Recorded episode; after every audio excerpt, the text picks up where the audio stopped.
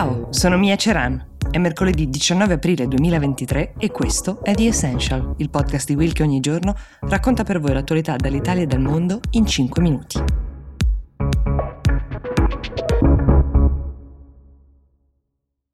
This episode is brought to you by Shopify. Whether you're selling a little or a lot, Shopify helps you do your thing, however you cha-ching. From the launch your online shop stage all the way to the we just hit a million orders stage. No matter what stage you're in, Shopify's there to help you grow. Sign up for a $1 per month trial period at shopify.com slash special offer, all lowercase.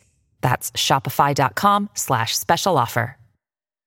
Le notizie di oggi vengono entrambe dall'Asia, sono entrambe di natura economica. La prima riguarda la Cina, che nei primi tre mesi del 2023 ha conosciuto una crescita del 4,5% del PIL. È un dato più roseo ancora di quanto uh, ci si aspettasse. Considerate che il prodotto interno lordo di ogni paese è un po' il dato principe che si usa per valutare come stia andando l'economia. L'anno scorso il PIL della Cina era crollato a uno dei livelli più bassi degli ultimi 50 anni. Ovviamente la ragione principale è stata la politica di chiusura per il Covid che ha tenuto tutto fermo. Le aziende guardano al PIL, ad esempio, per valutare se espandersi, se assumere più personale e sempre sulla base del PIL un governo decide quanto tassare i propri cittadini e quanto spendere per loro. Insomma, con le riaperture hanno ripreso le vendite, i consumi, quelli privati, quelli dei negozi, ma anche i settori che erano stati paralizzati sostanzialmente durante la pandemia, come le compagnie aeree. Nell'ultimo mese in Cina sono stati registrati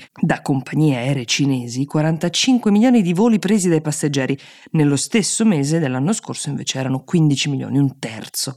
Ora però tutto sta nel capire quanto durerà questa crescita prodigiosa, dalla quale dipendono equilibri mondiali, anche per capire quanto ci metterà a svanire questo effetto riapertura. Gli analisti in particolare sostengono che sarà difficile mantenere questi livelli di crescita soprattutto perché l'economia mondiale nel complesso si sta invece contraendo, il che condizionerà inevitabilmente anche l'export cinese e la domanda per la produzione di tutto quel che si fabbrica in Cina, come in parte ci racconta anche la prossima notizia. Normalmente questo podcast non vi racconterebbe dell'apertura di un negozio come se fosse una notizia, però ci sono dei casi in cui vale la pena fare un'eccezione. L'apertura dei primi due Apple Store in India, uno a Mumbai, l'altro a Nuova Delhi, è sicuramente una di queste eccezioni.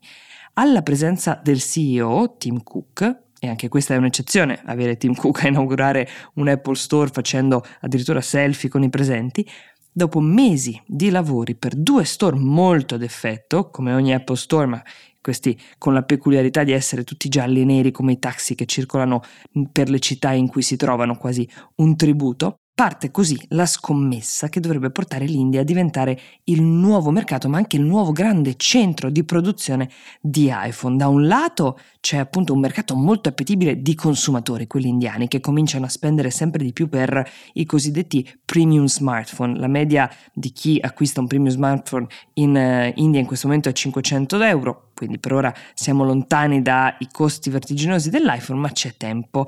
Um, dall'altra, per la compagnia di Cupertino, c'è bisogno di diversificare rispetto alla produzione enorme di iPhone in Cina e di farlo gradualmente, senza scossoni. Infatti Tim Cook ha iniziato da tempo a parlare con il governo indiano. In India c'è, pensate, un divieto per una società straniera come Apple di aprire un flagship store, cioè un negozio monomarca, se almeno una parte della produzione di quel prodotto che si vende non avviene nel paese. È un modo per dire alle grandi multinazionali ti offro il mio mercato, sì, ma se tu dai da lavorare ai miei cittadini. Nel 2022 Apple ha prodotto in India più di 6,5 milioni dei 200 milioni di iPhone che sono stati prodotti nel mondo. Nel 2023 punta a produrcene 10 milioni.